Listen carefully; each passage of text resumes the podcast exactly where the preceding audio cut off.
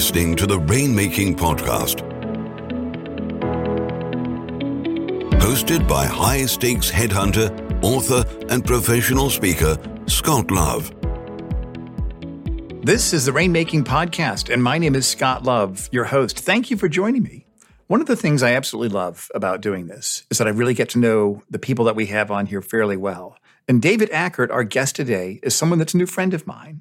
Another thing I like about doing this is that we get content that we get to produce and push out to those people that I want to get to know, like you. And then, third, selfishly, I sit at the feet of the smartest people I've ever met in business development. And David certainly is one of those people. Our topic today is implementing a business development system. You're going to get some fantastic, concrete, solid ideas that you can execute and start on right away today. Let me tell you a little bit about David. He's the president of Ackert Inc., and he's a thought leader at the intersection of sales acceleration software and business development coaching. Over the past two decades, he has pioneered revenue acceleration programs for hundreds of professional services firms around the globe. He regularly keynotes at partner retreats and speaks at industry conferences.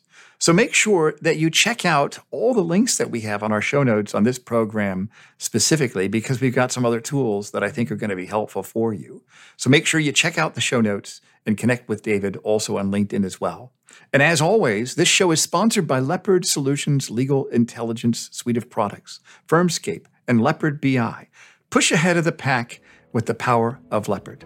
Thanks for listening, and I know you're going to get some great ideas from my interview with David today. Hey, this is Scott Love with the Rainmaking Podcast. Thanks for joining me. Our guest today is David Ackert, and we're talking about implementing a business development system. David, thanks for joining me on the show today. Scott, it's great to be here. Thanks for having me. Yeah, and I've been following you a long time. I'm excited to have you on our show. I know we've talked about getting you on here, and it's nice to see people that have not just good content, but also the credentials to back it up and people that really understand what they're talking about. And today we're talking about implementing a business development system. And when you say that, I think of a machine that's printing money. Is that what we're talking about here? Well, you know, I think some people wish that they were a little bit more predictable and mechanical in their ability to print money. So sure, let's let's do it that way. I, I, imagine like Scrooge McDuck capturing hundred dollar bills if they come off as they come off the uh, the printing machine. Yeah, so. that's right. That's right. Well, I mean, I think that, you know, a lot of people, when they reflect on how they develop business, they would observe that it's not systematized at all, right? There's a reason we have this phrase random acts of networking or random acts of lunch. And it's reactive. You know, when you're in professional services, all of the forces, whether you're at a firm or whether you're a solopreneur, but all of the forces are really compelling you to service your clients and react to what's in the inbox and be responsive. And so you end up putting your energy putting out fires and not necessarily building something that is going to, as you characterize, be a money making machine. And that's right. ultimately what we're after. We want consistent revenue, we want growing revenue, we want predictable revenue. And most of us in professional services never learned how to create that engine for ourselves. Right, right. And this is something that I've seen with partners in big law firms is that they are practitioners of law, but they also have to be business developers. And uh, some of them are with firms that have fantastic marketing departments, but marketing is different than business development. So, someone that has, let's say, they've got resources in their firm where they're doing the marketing, they know that they've got a good brand and they've got people that are pushing out that message. What should that person do who's a rainmaker or somebody that wants to become a rainmaker? What should they do to really start building this business development system? Yeah, well, let's start by double clicking on the distinction you just made between marketing and business development, because I okay. don't think all people really understand that distinction. Right. I still uh, work with a lot of people that uh, just call it all marketing. Well, I'm marketing my practice, right? Well, right. let's really look at that. So, marketing is, if you think of the sales funnel, marketing is at the top of the funnel, and this is where you're mm-hmm. elevating awareness. Scott, mm-hmm. this podcast for you is a marketing endeavor, right? It's right. one to many. You're going to blast this out five, six, seven thousand people are going to click on it and listen to it. But you're not necessarily developing business with five or six or seven thousand right. people, right? At the end of the day, some of them are going to move down the funnel and they're going to reach out to you and say, Scott, I want to talk to you about potentially you know, merging my small practice into a big firm. Or Scott, I want to talk to you because I want to make a move from one firm to another. Now you're in a business development conversation with them. They've moved right. down the funnel, right? So yeah, right. when you have a marketing department at your firm, well, you're fortunate in that you have outsourced the top of that funnel. They can do things like publish thought leadership one to many or make a social media post on your behalf one to many, build your website out one to many. But when it comes to one on one, you can't delegate that. That's right. your relationship you have to nurture it. You have to get involved. And lawyers and other professionals need to understand that they have to invest the time in, again, putting a system around the bottom part of that funnel. Otherwise, what happens is marketing creates interest. Maybe a lead comes in here or there, but the follow through on that lead is not very good. The ability to take a lead that is already somewhat warm and move it further through the funnel which is going to require repeated interactions and providing value and you know staying uh, sort of top of mind with that person. All of that as i said earlier the forces in professional services are working against you right. because you know, your time gets sucked into billing that time. This is interesting. What you're saying and i'm going to say a word that will make me have to change the category of this particular show to explicit it's the word sales i said it oh mean, dear. I know. My ears uh, are burning. I know. It's I'm blushing, I'm blushing. a little bit. I'm, I'm blushing. So that's what we're talking about here, but we can't say it, right? I mean, what do you think about that word in a legal environment? And I know we have other listeners that are not in the legal industry listening, but what do you think about that? Just that word well, in itself. I, I get it. And, you know, sales unfortunately has a bad rap because a lot of people have been sold poorly too. And so they don't want to have anything to do with that association. Right. I get it. We also need to get over ourselves a little bit here. I mean, to the extent that we are limiting the way that we think about something or talk about something, we're limiting our ability to master it. So if we want to dress it up and call it business development, that's fine. But at yeah. the end of the day, you are having a conversation with another person. Your agenda is that they buy your services. At the heart of all of that, we have sales. And I, I don't think we need to get hung up too much on the nomenclature. But you're right. This is the conversion, right? Yeah, Taking that right. lead and moving them through the bottom of the funnel into a client. Yeah, and that's interesting. I gave a visual description, which is similar to what you said. I, I spoke at the National Association of Law Placement Conference, and that's the, the group of people that are on the recruiting teams that come to that conference. And I did a breakout. There were 200 people there that were all from firms. And I told them, I said that when your partner is interviewing a candidate, that person is actually selling your firm. Marketing is getting people in the building, sales is what happens one on one at the jewelry counter, that one on one conversation. So let me ask you this then. So let's just we'll just call it business development. Then we've got our marketing, the people that do that. We've got business development.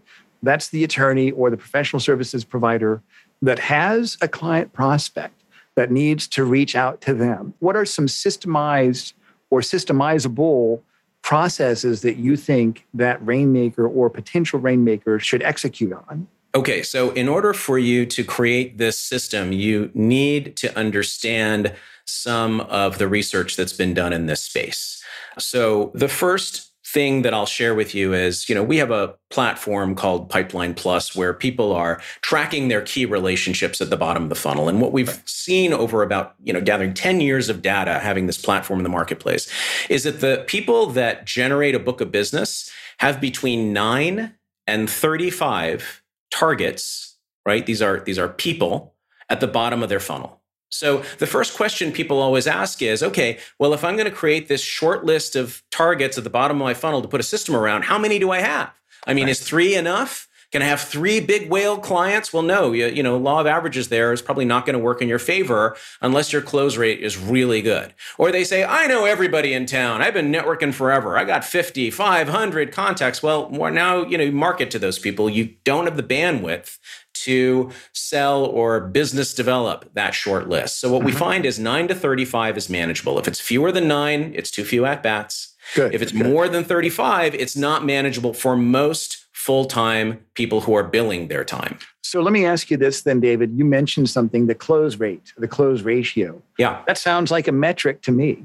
Is that something that you think people should measure? Yes, but it takes a long time to figure that one out. Okay. And it's going to vary depending on where you are in your career. You know, if you're pre-partner, let's say you're a manager, you're an associate, whatever professional services vertical you're in, we'll call that something a little bit different. But your close rate is not going to be very good at that time. You're mostly networking with referral sources and sure you're talking to clients, but they're not necessarily going to engage you. Then when you're a new partner, your close rate starts to go up, but it doesn't really settle into what you ultimately can predict until you're at least mid career partner. So I think it's a dangerous metric to get too focused on okay. because A, where are you in your career? And B, what's going on in the marketplace? That will also impact it. You know, what we've seen, this unprecedented demand over the last couple of years in professional services, people's close rates were really high, but I don't think it's going to be as high a year from now as the markets start to dip. Okay, good. And so let me go back to when you talked about understanding the research. People that generate a book need to have nine to 35 targets at the bottom of the funnel. What are some other categories, other variables that we need to keep in mind sure. as we start looking to build our system? Sure. Okay. So we start with nine to 35 targets at the bottom of the funnel, right? And then the next uh, thing that you want to be aware of is the category of relationships. So you've been talking about prospects quite a bit here, but typically those nine to 35 contacts, what we've seen, consist of clients, prospects, and referral sources. Clients first.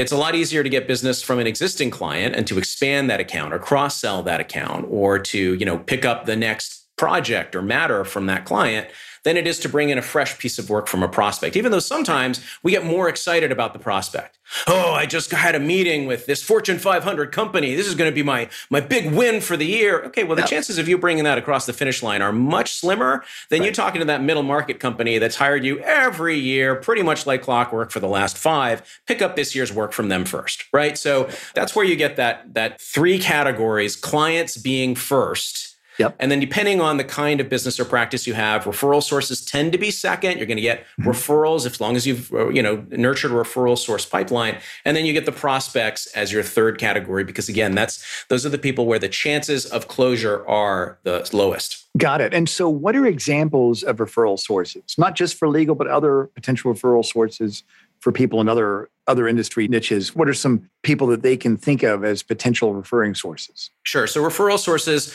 are either internal or external. Internal if you're at a large firm you're you know you have a, a practice over here in tax and then there's the m&a practice over there and you've got that internal referral source where there's cross-selling cross-pollination between relationships. For a lot of middle market or or smaller market uh, smb type firms your referral sources are typically going to be in the business community other service providers. So now you're looking at, you know, CPAs if you're not a CPA, or you're looking at a financial advisor, an insurance broker, somebody like that. Uh, and, and just a quick, you know, parenthetical pro tip here is a lot of people forget about their own service providers when they're listing out their referral sources. Your financial advisor it should be one of your referral sources. I mean, he or she has a lot of sort of uh, table stakes here, right? To make sure that you're a successful human being. And so make sure you reach out to them first and just say, hey, I'm looking to meet CEOs of this ilk, or I'm looking to meet people of that ilk, uh, CPAs, whatever it is. Who can you introduce me to? That will oftentimes be a great first place to start. So we've got clients, prospects, referral sources. Do we divide up our time evenly in those areas, or how do you think if we looked at the pie chart? Of where we spend our time in connecting with people, where should we spend it? That's a really great question. Well, when we zoom out on our data, it's pretty even in thirds, but you know, we have a swath of professionals at different stages of their career. So, typically what I would say to that is look to where the relationships are strongest because at the end of the day, a lot of this is driven by emotion if my best friend is a, I don't know, CPA, or my best friend is a partner at the firm, or my best friend is one of my clients, they're going to be much more interested in looking out for me than somebody who, on paper, should be sending me business, but I've got to work a lot harder to get that emotional connection to kick in. So that's where I would say don't get too caught up on a metric because the emotions are going to be very difficult to measure. So that's interesting. I mean, that takes some emotional awareness to see where you're making an impact, who loves you more than other people. I guess there's no way to measure that. What do you do? Do you just is it? Oh, there is sense. Well, yeah, well, it's me, a gut. Who are, who are you most comfortable hanging out with? I mean, you know the answer to that question. You don't need a lot of data for that, right? Like, who are the people who you would be least likely to feel reluctance when it comes to the idea of just picking up the phone and checking in right. with them? Because right. it's those phone calls that lead to new business right? But if you're like, oh, I don't know what to say, I don't know them very well, they're going to think I'm selling to them, you haven't developed that emotional bond. You haven't earned the right to pick up the phone and have a conversation yet. That's interesting. Earning the right. I love that. How does one get to the point where they've earned the right to pick up the phone and ask them, hey, can you make a call on my behalf? It takes time it takes repeated contact and it really you know ties into the next metric here that i'll share with you. So this has been attributed to bti consulting where they do a lot of interviews with inside counsel outside counsel. They have client side relationships. They have you know attorney side relationships within law firms. And what they'll do is they'll interview these folks and in one of their interviews they interviewed outside counsel. So these were the clients and they said how many interactions? Now this word is very important. Interactions typically are there between your first contact with outside counsel and your engagement of that lawyer, right? So I first meet this person. That's interaction number one. How many more interactions does it take before I reach out to them and say, "Hey, you know what? I'd like to engage you to help our company, our, you know, work on our case, our matter, whatever it is."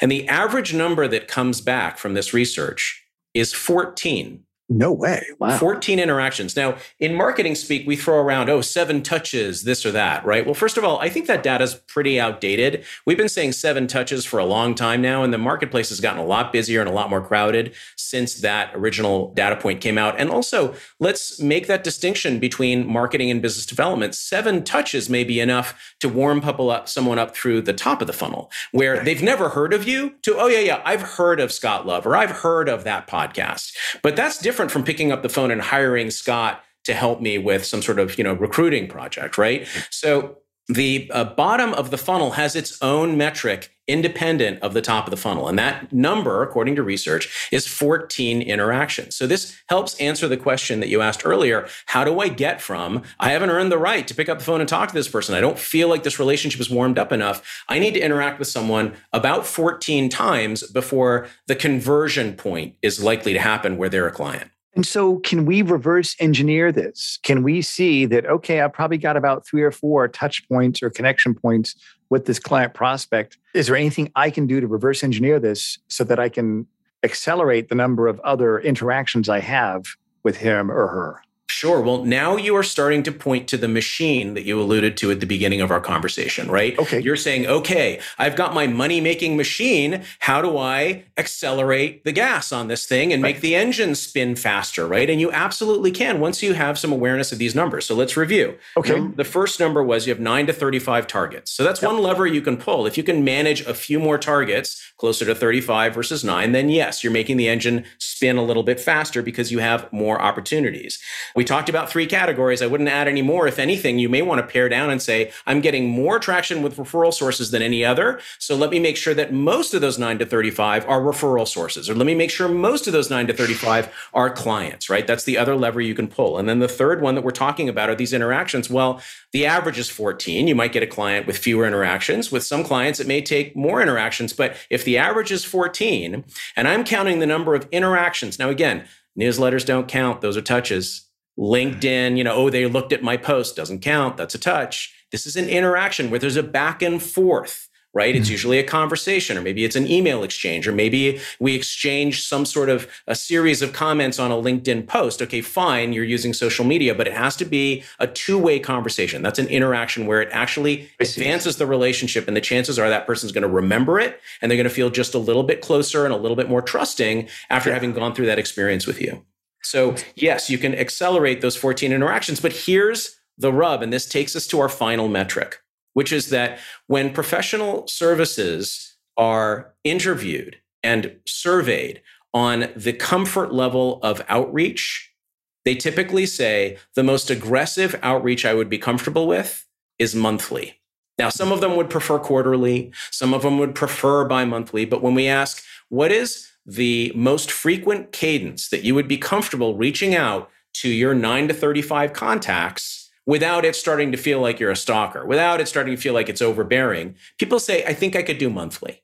Right? Because a month is enough time where, hey, we haven't spoken, you know, in a month and I was just checking in. I was thinking of you. That's weird to do if you just talked to them yesterday. Right, right. And so this research, is that where they researched the clients or the providers, the service providers usually? This is where we researched the providers Wow. the professional services providers, the lawyers, the accountants, the so on. And we said, if in terms of proactive outreach, right, this is assuming they aren't expecting some deliverable from you or what have you, but this is just, I know this person, they're on my short list, they fit into one of the three categories, and I'm looking to accomplish 14 interactions with this person over time. I could do it monthly, like send them an article or reach out and let's let's have lunch, or let's just have a Zoom check-in, or you know, look up and see what they've done on LinkedIn lately and make a comment on their post and see if they, you know, we can get them to uh, respond, right? Monthly is about a, about as aggressive as we can get given how busy everyone is, given what expectations generally are. That's great.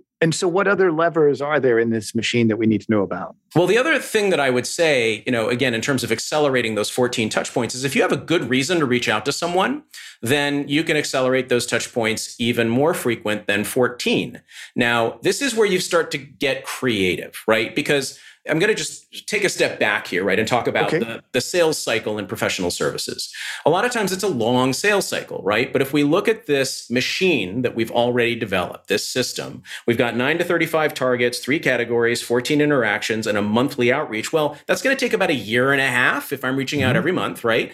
About 14 months for me to go from I just met you to now you want to hire me as a client. Right. And most people would concede that it takes a little bit longer than that. Well, that's because they aren't reaching out on a monthly basis to get to those 14 to, you know, take someone from absolutely cold, I just met you to they want to engage you unless they were seeking you out. Right. Somebody referred them to you through a referral source or lightning struck and they just happen to need your expertise at that time. And they knew nobody else that they could reach out to.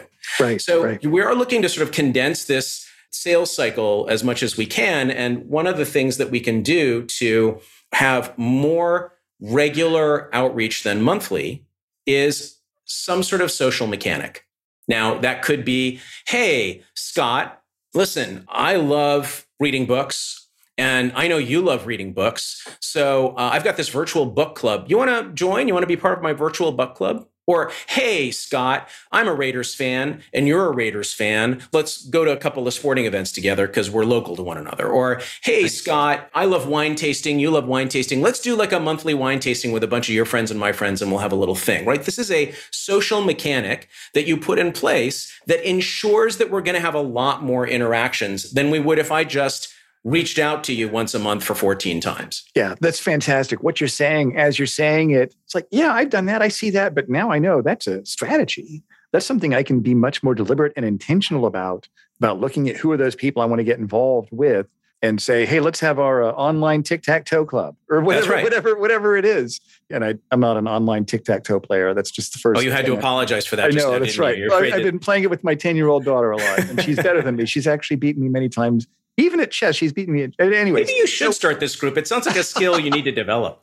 Absolutely right. So, so that's fantastic. So, tell me then, with some of the people that you've consulted to, what are examples of the social mechanic that you've seen that have been very effective?